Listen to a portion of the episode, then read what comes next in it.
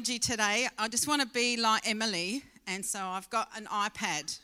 So if it all crashes and I just have to ad lib, just blame Emily. I just want to be like her. And Mari, my message actually, even if no one else was in the room, you will probably find a lot of encouragement out of it, which is interesting. So I was meant to preach on Mother's Day. We get a roster, and my name was next to Mother's Day, and I'm like, oh, okay, you know, Mother's Day is meant to be when you rest, but I will lay down my life and I will preach. And then Ben goes about a week before, oh, by the way, can you not preach on Mother's Day? There's no one to lead worship on Mother's Day, so you have to do that. Can you preach today? And I was like, okay, I'm laying down my life. I'm the perfect wife. You know, I'm incredible. And so I preached, so I rejigged my message so that it would fit not Mother's Day. And then I won't tell you the whole story because Benito would be embarrassed. But anyway, yesterday, Ben was like, so I just want to clarify, because he'd heard me sort of talking about it the day before. So you know it's this, and the purpose is this. And I went, oh, really? I didn't know that, because I don't know if any of you are like this, but sometimes I don't listen clear to exactly what Ben is. He just goes on, and I go, okay. And I didn't listen to the brief. I didn't listen to the instructions. And so yesterday I had to rejig it again. It's not that big a change, but so if it's really bad, can we all blame Ben? No, he's wonderful. And if it's bad, I'll blame God, because is that worse? Oh, if you get nothing out of it, I blame you because your heart's not open. No. It is what it is, and unfortunately I have the mic. So. Thank you, God. So, continuing on the theme of God is, today I'm going to be talking about God is caring. God is caring. So, what does that mean? So, I've got a few scriptures. Can we go back? I'm not up to this bit yet. So I looked up the definition of caring because I love dictionaries, as my family would know. Care is the provision of what is needed for the well-being or protection of a person or a thing. Care is to be concerned or solicitous,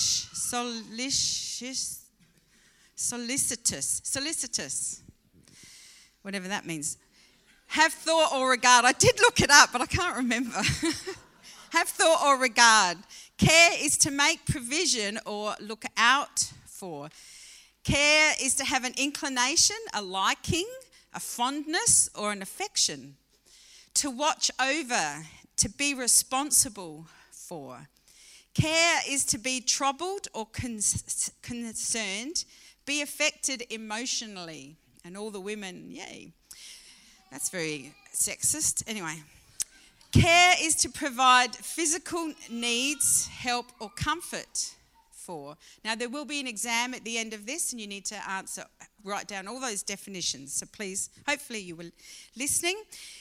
That is what caring is, because we have heard God is caring probably our whole life, but sometimes I think we forget what that actually means. And when I thought about finding scriptures, because, you know, I love scriptures up there, I thought, where on earth do I start? Because the Bible is filled with scriptures about how caring God is, and how do I choose which ones? So I just picked a few random ones, but I encourage you to go and find your own if you need to. So the first one, oh, Sam.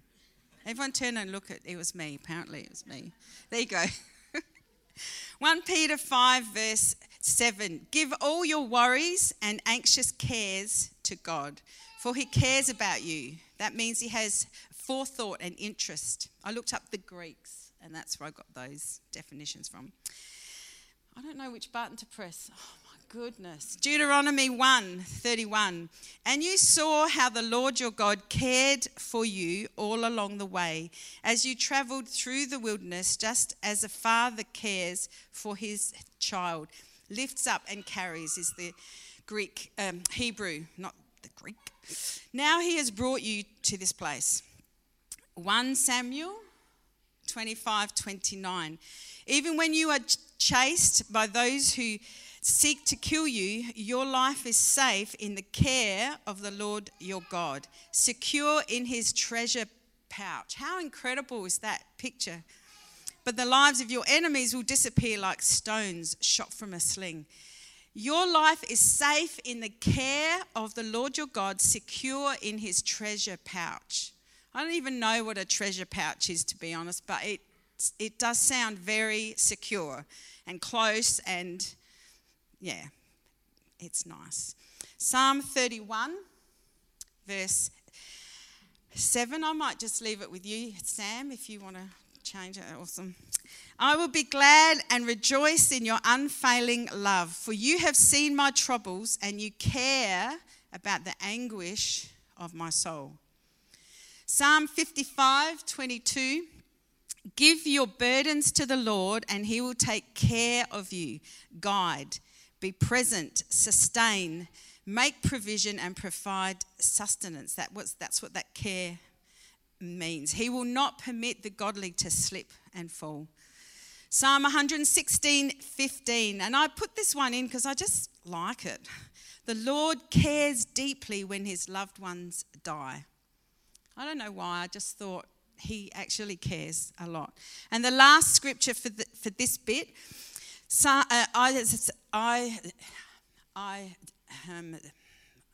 Isaiah 46:3-4. Listen to me, descendants of Jacob, all you who remain in Israel. I have cared for you since you were born. Yes, I strongly carried you before you were born. I will be your God throughout your lifetime until your hair is white with age. Bring on grey hair. I made you and I will care for you. Carry to bear, strongly laid. I will carry you along and save you. Those scriptures are so incredible. Is that a guava? I thought you were going to eat it. Sorry. Anyway. They're so filled with just the incredible promises and richness of how much God cares. So I could probably preach for hours about how much God cares, but I've picked three things that really stand out to me. I'm hoping they will impact you this morning. Now we're just going to cover three aspects of how much God cares.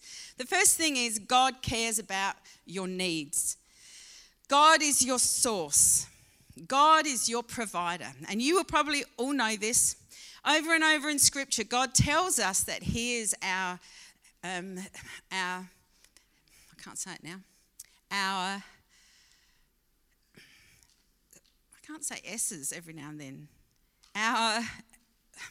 source. If anyone wants to jump in, feel free. He will provide. You know, that's an incredible word, that S word, because sometimes I think my job is my S word, but it's not. God provides. He uses other things, but at the end of the day, God is the one who makes sure that your bills are paid, you've got food on the table, you're warm, you've got friendships. God is our source. In Genesis 22, Abraham used this a name for God. Does anyone know what it is? It means God will provide. Who knows what it is? Jehovah Jireh. Abraham uses this for the first time. He is describing that God will provide, or God. The actual meaning of it is God sees it. No, he, all these S's, God sees to it. So if there's a need, he will see to it. He will fix it. He will provide. God will provide what I need. And there's another scripture, it's Psalm 65:9. There it is. You take care of the earth and water it. That is so interesting. God doesn't just take care of us. He takes care of the earth and water it, making it rich and fertile. The river of God has plenty of water. It provides a bountiful harvest of grain, for you have ordered it so. And then in Philippians, this classic scripture, probably most of you can quote it. Don't worry about anything. Instead, pray about everything. Tell God what you need and thank Him for all He has done. Then you will experience God's peace, which exceeds anything we can understand. His peace will guard your hearts and minds as you live in Christ Jesus. And this same God who takes care of me will supply all your needs from His glorious riches, which have been given to us in Christ Jesus. The very creation of mankind is all about God providing a lush, beautiful paradise with everything that we need to live full, rich lives. Back in the Garden of Eden, He even created woman because He knew man needed her. So I'm not just talking about food and material things like clothes and a roof over your head. When I'm talking about God caring, I'm talking about everything you need in life. Support, not just emotional support, but every other support, companionship, relationships, friendships. You know, the human beings need those things as much as they need food and clothing. So if you are struggling in that area of your life, go to God because He will provide friendships, companionships, relationships, comfort. Comfort sometimes is not a necessity, maybe. I don't know. Sometimes you think it's not about what I want, but God promises to provide what I need. Well, there's so many scriptures about how God brings comfort. He knows at times we need comfort. Fun, He knows we need to laugh and have fun. Purpose, fulfillment, growth. We need to grow. Maturity, we can't stay little kids for the rest of our lives. All these things that He knows we need. And you know, the incredible thing is God sent the Holy Spirit so that He wouldn't just supply our needs from up there in heaven, but He would be right with us, walking with us. The Holy Spirit lives in us, so He knows intimately what we need, and He promises to supply every need that we have. John 14, 15 and 16 talks about the Holy Spirit. If you love me, keep my commands, and I'll ask the Father, and He will give you another advocate to help you, Sometimes we forget that the Holy Spirit is with us to help us. So God cares about our needs. The next area that I want us to talk about is God cares about you personally. Did you know that God knows your name and all about you? God knows that your name is Phil Petch and you're married to beautiful Sue, and He knows where you live. He knows your kids. He knows your name. He knows Andrea and Jack and Maria. And Maria Christina. No. Chris. You know, the average book, I looked this up, the average novel has probably 20 to 30 characters named in it. This is how I'm going to prove to you that God knows your name, by the way. But who's read Tolstoy's War and Peace? How many characters do you reckon are in that book? How many people? How many different names? Anyone want to guess? 200? Any other guesses? Have I got higher? 1,000. Who said that, Roy? Oh, you. No, actually it's 559 characters. So the average novel is 20 to 30. And Tolstoy, I've never read it and I don't think I ever will. Emma probably has. But the Bible, have a guess how many people are mentioned in the Bible? 32,000? No. There's only 1,189 chapters in the Bible. All right, so let's just keep it in perspective. There are 3,237 different people mentioned in the Bible. There's only 1,189 chapters in the Bible. So that's in every chapter, there's at least three different people mentioned. And obviously it's not quite like that, but that's the averages. And do you know, there are important sections of genealogy. If you know anything about genealogy, and honestly I just know a smidge, is really important. Like that's the like the heritage, the generational whose dad was whose.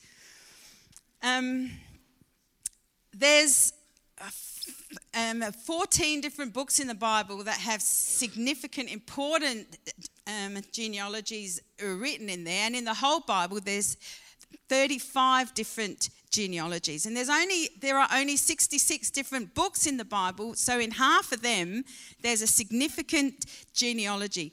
And the reason why I'm telling you all this, because the genealogies, they put your name, your whole name mostly. Then they tell you whose dad you were. They often tell you tell us who their siblings were, what their role was, and sometimes even where they lived.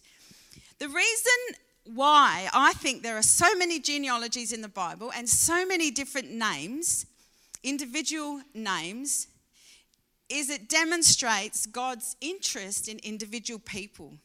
God does not view his kingdom of people as a vague bunch.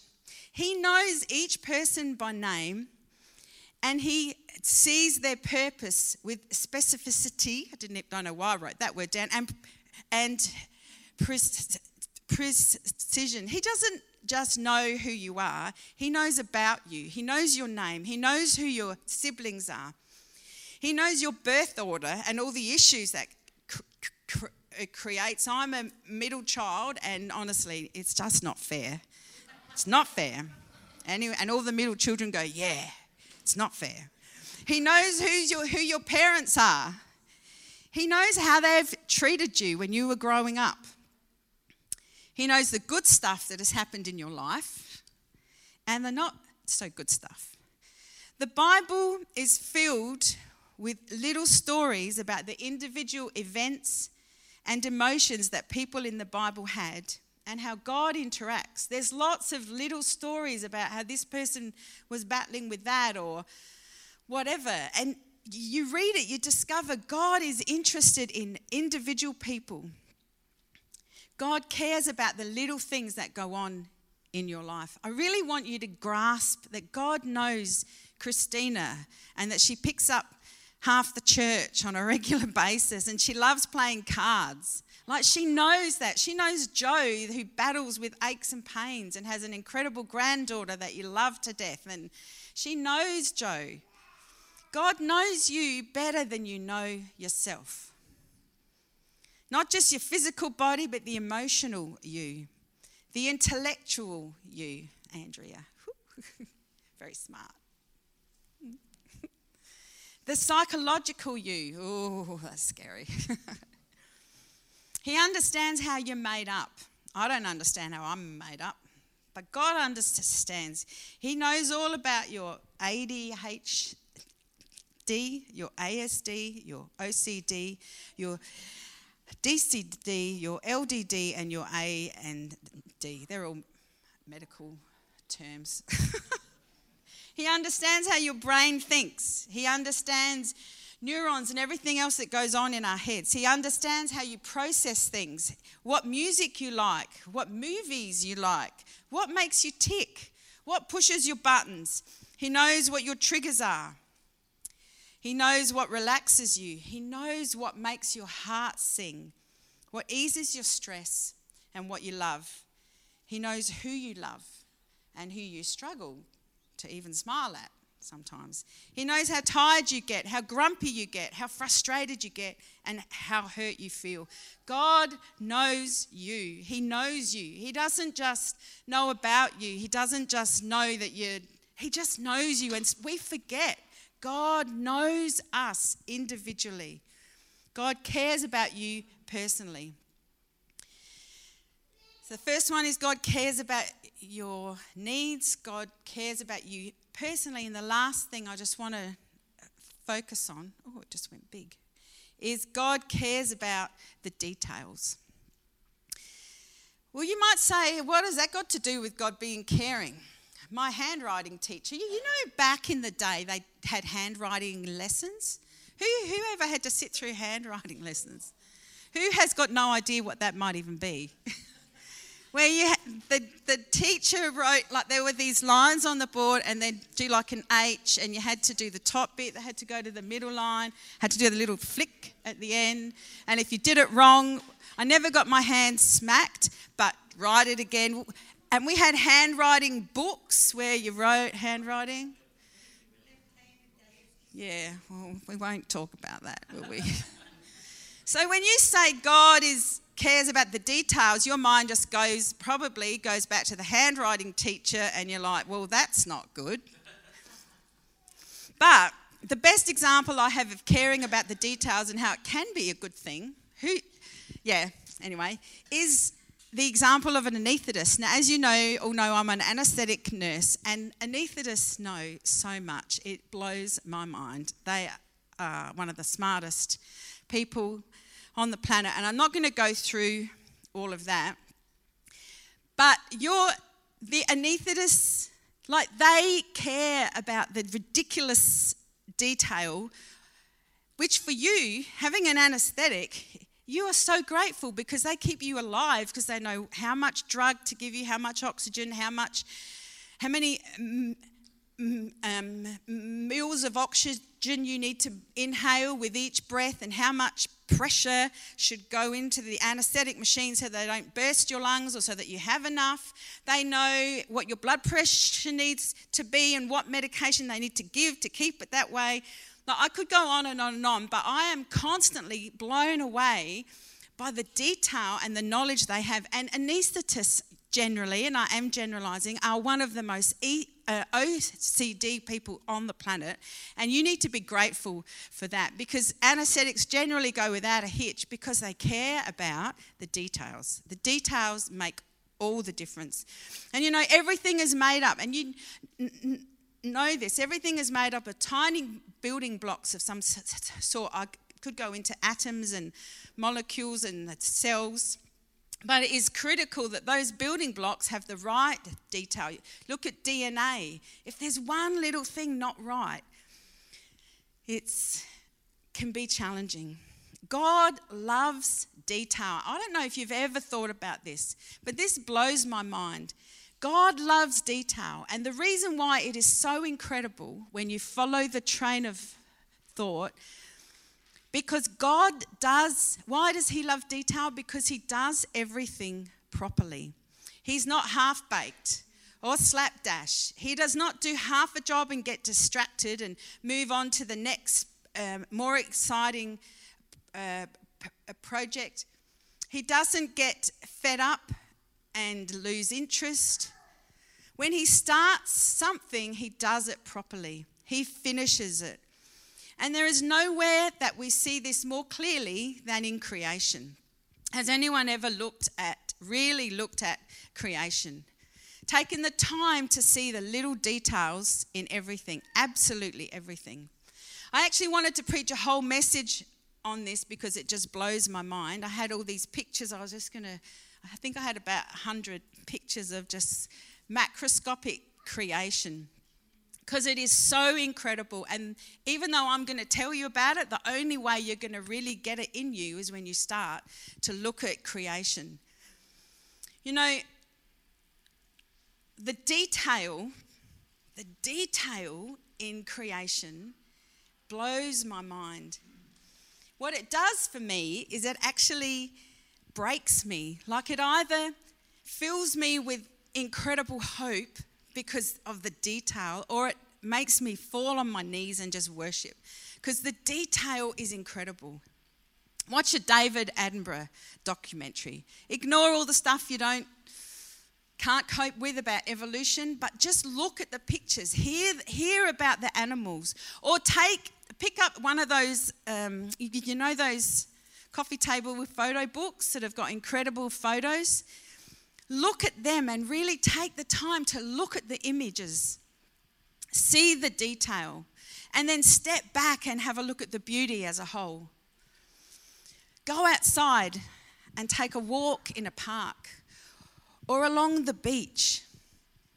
Go look at a sunset. You know, Ben and I live not far from here, obviously, and we have the incredible blessing to be able to walk down to where the Esplanade is, and we will often of an evening go down there and watch the sun set over the ocean. You know, just a simple sunset is mind-blowing. And you need to go over and over and over again, because no sunset is the same. They're different every time. The colours, and it's not even like it's just the one colour. It changes. Almost minute by minute, the colours change, and the clouds pick up the colours. The other morning when we were out running along the Esplanade, it was the morning and there were clouds over the ocean that picked up the colours from the other side of the planet, because that's where the sun comes up, and they were just reflecting the colours. It was absolutely incredible. You know, even a boring sunset is mind-blowing, because even if there's no colours, no clouds, because you get to watch the sun. And have you ever watched the sun slip over the horizon? It is mind-blowing when you think about what the sun is, just a ball of fire. Or, you know, sometimes with a sunset, there is a lot of dense cloud cover. You can't even view the sun. But, you know, I was thinking about that. That's actually really incredible, because, you know, and I even wrote this down, you know, the sun travels 150 million kilometres to reach the earth. So it's burning through space, 150 million kilometres to hit the earth. And then it hits these clouds, and what are clouds made of? Water vapour. And the water vapour, stops the light, doesn't come through. So even when there's no sun, it's dark, you go, oh my goodness, the clouds have stopped the light, or diffused it, actually absorbed it and diffused it. But that is incredible. But half the time we're so busy with life, we're so busy, so bowed down with worries and care. You know, my mum, who's 91, she lives in a retirement village, and she told me there's this lady in the village who, and I don't know the name of the condition, but she's bent over like this and she can never not lift her head up. Like, that's how she goes about life. And sometimes I think we do that. We just get caught up and we don't lift our eyes and look. Creation, you can just take a step back and view it and be blown away by the beauty. Or you can look closely at the detail. Google macroscopic photography. Google it. I challenge you to go home, Google macroscopic photography. You know, I had all these incredible pictures of spiders. I know you all hate spiders, but if you look closely at them, the colour and the detail of the colour. Like, there was this, I didn't know this, there's this blue tarantula. It's the colour of Jackie's top, a tarantula, massive, big thing, and it's that colour. But most of them have tiny little colours, and their eyes. There's this one cute spider, had all these fluffy bits and 4 eyes across here. It was incredible. And then insect eyes. There's so many little bits. Like, I'm not very smart, but what we need to do is look at creation and be blown away by the detail. I know I'm harping on about it, but if and I've started doing this slowly over the last few years, and it blows my mind. Underwater sea creatures. Has anyone macroscopically looked at macroscopic pictures of underwater sea creatures? There's all the weird ones that live in the depths. And then there's jellyfish that are so incredible, all the colours, like those big ones with floaty bits. Then there's like seahorses, there's coral, there's so many crazy fish. There was this fish, it's literally like a see-through fish and it opens its mouth and it's got, oh, I can't explain it. And I had it as a picture, but I chose not to use it. But it is just incredible. And birds, the colour of birds, those rainbow lorikeets, the colour, what? Like, you know, Ben talked about God being generous, I think. Why would God make a multicoloured red and blue and green, like vibrant, those rainbow birds that fly around here, the green, and then on the front they're really colourful. Why would God do that? And I think he pointed out, because he's generous. He's generous with his colour choices. He's generous with the beauty that we can just enjoy. And, you know, if you look at those, take the time to look and let it get in. It does something to your heart. It does something. I don't know how to explain it, but it does something. And the thing about that is that it shows me God cares about the detail. To put little colour splotches on a tiny little jumping spider. Did you know there's a community of people who love jumping spiders? They have them in their house as pets. And the colours, they are like, they're smaller than I think they're as small as my little finger. Yeah, iridescent. The colours are incredible. It's a little jumping spider that I'd probably squash. Leaves are another one, rocks. I desperately want you to open your eyes and see the stunning display of God's character in creation. God's character, who he is in creation. And we miss it. We miss it because we're walking around burdened, not intentionally, but just busy, worried. God loves detail. And you know, when we open our eyes and acknowledge the detail in creation and let that get into us, it makes us believe in God again. It helps us to trust him. It brings us comfort. It encourages us. It causes us to have hope, to fall down on our knees in humility and worship. So what does that mean for you and me today? God cares about your needs, God cares about you personally, and God cares about the details in your life. I just want to read a couple more scriptures. The first one, Isaiah 41, 10 to 13. Don't panic, I'm with you. There's no need to fear, for I am your God. I'll give you strength. I'll help you. I'll hold you steady, keep a firm grip on you, because I, your God, have a firm grip on you, and I'm not letting you go. I'm telling you, don't panic. I'm right here to help you. You know, God cares about my needs. He knows me personally and cares about the details. So how can that help me when I'm battling or struggling? I just want to read a little story of this in the Bible that I'm hoping will give you an example of how, because, you know, sometimes when we go and have a look at creation, we can be encouraged, and then we go back to our house and have to deal with the issues, or we go to work and have to battle through some stuff, and you feel like sometimes God doesn't care because you've prayed and asked him to help, but he's not changing anything, and there's still this battle, and we don't understand sometimes that why is life so tough when you tell me that you care, when you tell me that you want to help me.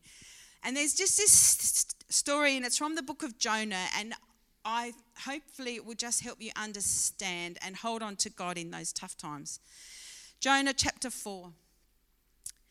Everyone knows Jonah, he was in the belly of the whale. So the God asked him to go and prophesy over this really evil city of Nineveh, with the hope that those Ninevites would repent, come back to God. Otherwise, God was going to destroy everything. And Jonah didn't want to, but eventually he did. And they repented, and the whole city turned back to God. And when it's talking about this change of plans, God chooses not to destroy them because they repent. He changes his mind and doesn't destroy them. So verse 1, this change of plans greatly upset Jonah. He became very angry. So he complained to the Lord about it. Didn't I say before I left home that you would do this, Lord? That is why I ran away to Tarshish. Now, I don't want to go into it too much, but I think the Ninevites must have been really, really horrible to the Israelites or to people, and so Jonah did not want them to be rescued. He wanted God to destroy them because they were not a very nice group of people. I knew that you are a merciful and compassionate God, slow to get angry and filled with unfailing love. I love this line. You are eager to turn back from destroying people. That's a relief, isn't it? Just kill me now, Lord. I'd rather be dead than alive if what I predicted will not happen. The Lord replied, is it right for you to be angry about this? Then Jonah went out to the east side of the city and made a shelter to sit under as he waited to see what would happen to the city. And the Lord God arranged for a leafy plant to grow there. And soon it spread its broad leaves over Jonah's head, shading him from the sun. This eased his discomfort, and Jonah was very grateful for the plant. So God is having this conversation with this grumpy Jonah who's in a bad mood, very angry. He goes and pouts over here. And it was hot. And so God arranged for a leafy plant to grow to ease his discomfort. God grew a plant so that Jonah would be out of the sun. I don't even really think that's a necessity, but God did. So he did that for Jonah. Jonah was emotionally upset. He was exhausted. He was almost burnt out, maybe, from this trauma of being in the whale's belly for 3 days or whatever. So God actually knows, and he went, I'm going to be really nice. He grows a plant so that Jonah has comfort. That is an incredible example of God providing for our physical and our emotional needs. Knowing that Jonah needed that, God provided. But let's read on. But God also arranged for a worm. The next morning at dawn, the worm ate through the stem of the plant so that it withered away, and the sun grew hot. God arranged for a scorching east wind to blow on Jonah. The sun beat down on his head until he grew faint and wished to die. Death is certainly better than living like this, he explained. Then God said to Jonah, is it right for you to be angry because the plant died? Yes, Jonah retorted, even angry enough to die. Very dramatic. Then the Lord said, you feel sorry about the plant, though you did nothing to put it there. It came quickly and died quickly.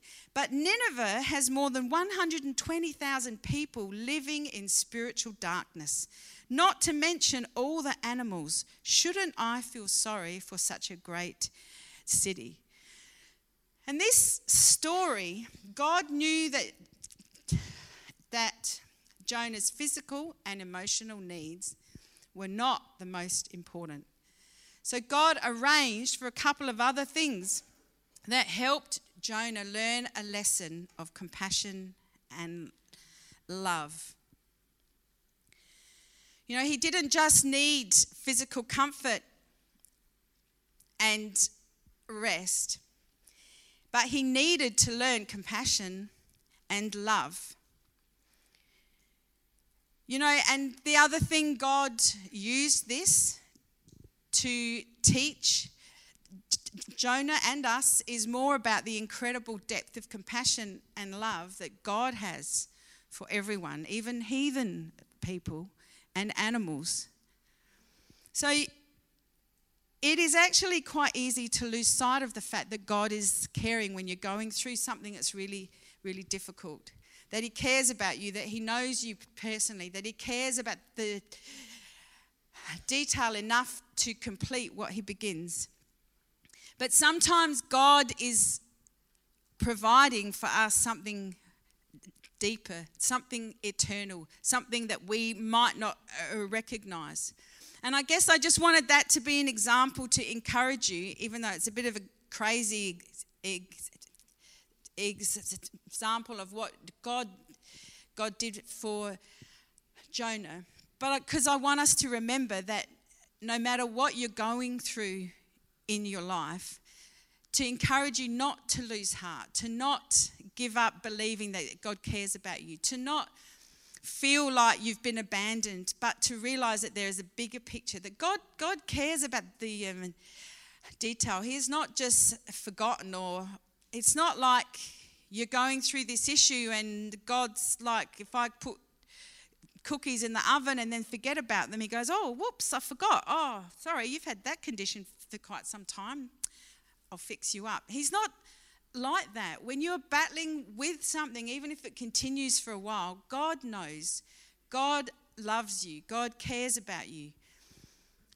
But sometimes there's a bigger picture. Sometimes there's more he's doing in your life. I just want us to just close our eyes and just have a moment of reflection.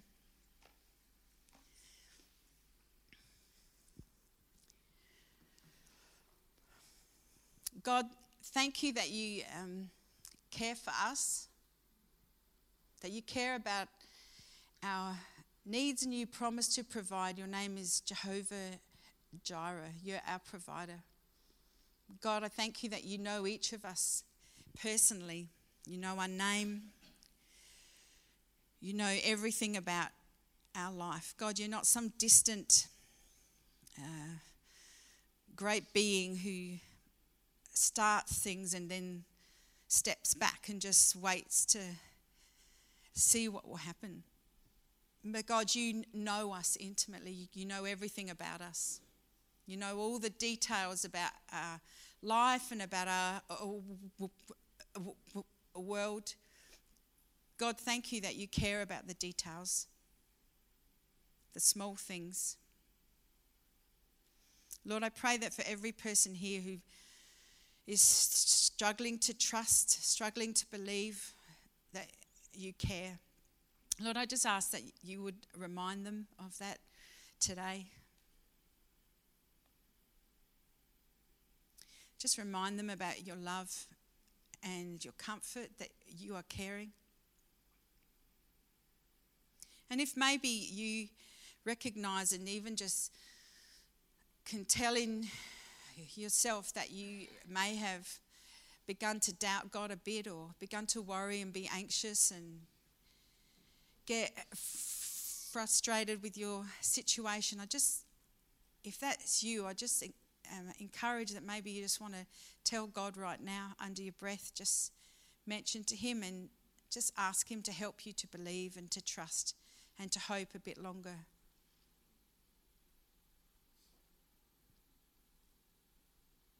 God, I pray that this week that you would remind us, just, Lord, even just in creation, in the things about creation that you have put there on purpose for us. Lord, that we would recognise you and be encouraged and be reminded of you being involved in our lives, that you are our closest friend and companion. You're our Father, you're our Creator. You're the Holy Spirit who lives inside of us and walks with us, and that nothing is too difficult for you. God, I just commit every single person in this room to you, and I pray that you would encourage them. Lord, I pray. In Jesus' name, amen.